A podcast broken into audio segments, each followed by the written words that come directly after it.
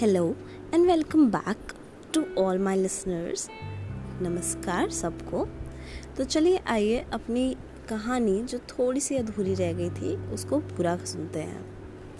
हमारी कहानी जो हम सुन रहे थे, वो है खुशियों का मौसम। जैसा कि आपने पहले वाले पॉडकास्ट में सुना होगा उस कहानी को, और मैं उसी को अब आगे बढ़ा रही हूँ कंटिन्यू कर रही हूँ। अपने पति को इस तरह दुखी देखकर गज्जू राम की पत्नी ने इसका कारण पूछा। सारा प्रसंग सुनने के बाद श्रीमती जी ने कहा कि इसमें इतना घबराने की क्या बात है? इतना तो आप भी जानते हैं कि किसी भी व्यक्ति का जीवन बिना समस्याओं के नहीं होता। परंतु हमें अपने ऊपर ये विश्वास रखना चाहिए कि हर समस्या का कोई ना कोई समाधान भी होता है। गज्जू राम ने चिढ़ते हुए कहा कि यदि मैं बड़ी बेटी के हक में प्रार्थना करता हूँ तो छोटी का नुकसान होता है। यदि छोटी के पक्ष में भगवान से विनती करता हूँ तो बड़ी का घर डूब जाएगा।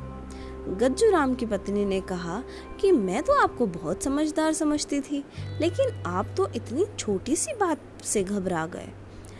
एक बात का ध्यान रखो कि समस्याएँ, चिंताएँ कभी भी एक समान नहीं रहती। कभी ये ज़िंदगी भर की तो कभी ये केवल क्षण भर की होती है। तुम्हारी भी ये समस्या क्षण भर से अधिक की नहीं है। पत्नी के अंदर इतना आत्मविश्वास देखकर गज्जू राम जी ने कहा कि अच्छा तुम ही बताओ कि मुझे क्या करना चाहिए? उनकी बीवी ने कहा कि, तुम्हें कुछ नहीं करना। आप सिर्फ़ मेरी दोनों बेटियों से टेलीफोन पर बात करवा दो। श्रीमती जी ने पहले बड़ी बेटी से बात की और उसे गज्जू राम जी की परेशानी बताई। ये बात सुनकर वो भी चिंता में डूब गई। गज्जू राम जी की पत्नी ने उससे कहा कि किसी समस्या के बारे में चिंता करने से उस परेशानी का हल नहीं मिलता। बड़ी बेटी को अच्छे से विश्वास में लेकर गज्जू राम की पत्नी ने कहा कि तुम वादा करो, यदि बरसात अच्छे से हो गई तो फ़सल से होने वाली, होने वाले मुनाफे में से आधा अपनी छोटी बहन को दोगी। यही बात श्रीमती जी ने अपनी छोटी बेटी से भी कही। उससे भी ये वादा लिया कि यदि बरसात ना हुई और उसके बर्तन अच्छी कीमत पर बिक जाते हैं तो उस लाभ से वह आधा अपनी बड़ी बहन को दे देगी। दोनों बहनों ने ये सुझाव खुशी खुशी स्वीकार कर लिया। गज्जूराम जी अपनी पत्नी की इस अद्भुत प्रतिभा को देखकर आश्चर्यचकित रह गए।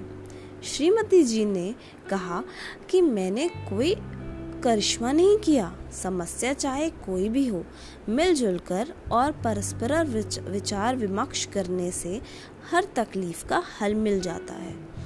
इस प्रसंग को देखने के बाद जॉली अंकल खुशी खुशी ये कबूल करने, करते हैं कि जिस प्रकार एक दीपक हज़ारों दीपकों को रोशन कर सकता है, परंतु इससे दीपक का जीवन कम नहीं होता। इसी तरह मिलजुल कर खुशियाँ बांटने से कम नहीं होती, बल्कि हर मौसम को खुशियों का मौसम बना देती हैं। तो इसका एक छोटा सा सार जो हम देखते हैं, वो ये है कि एक सच्ची खुशी से खुशी पाने वाला माला माल हो जाता है, परंतु खुशी देने वाले को कोई कमी नहीं होती। तो अब आप खुद देखिए, आपके पास कौन सी खुशियों का पिटारा है जो आपको निकालना है। खुशियाँ ढूंढिए, खुशियाँ बांटिए और खुश रहिए। Bye bye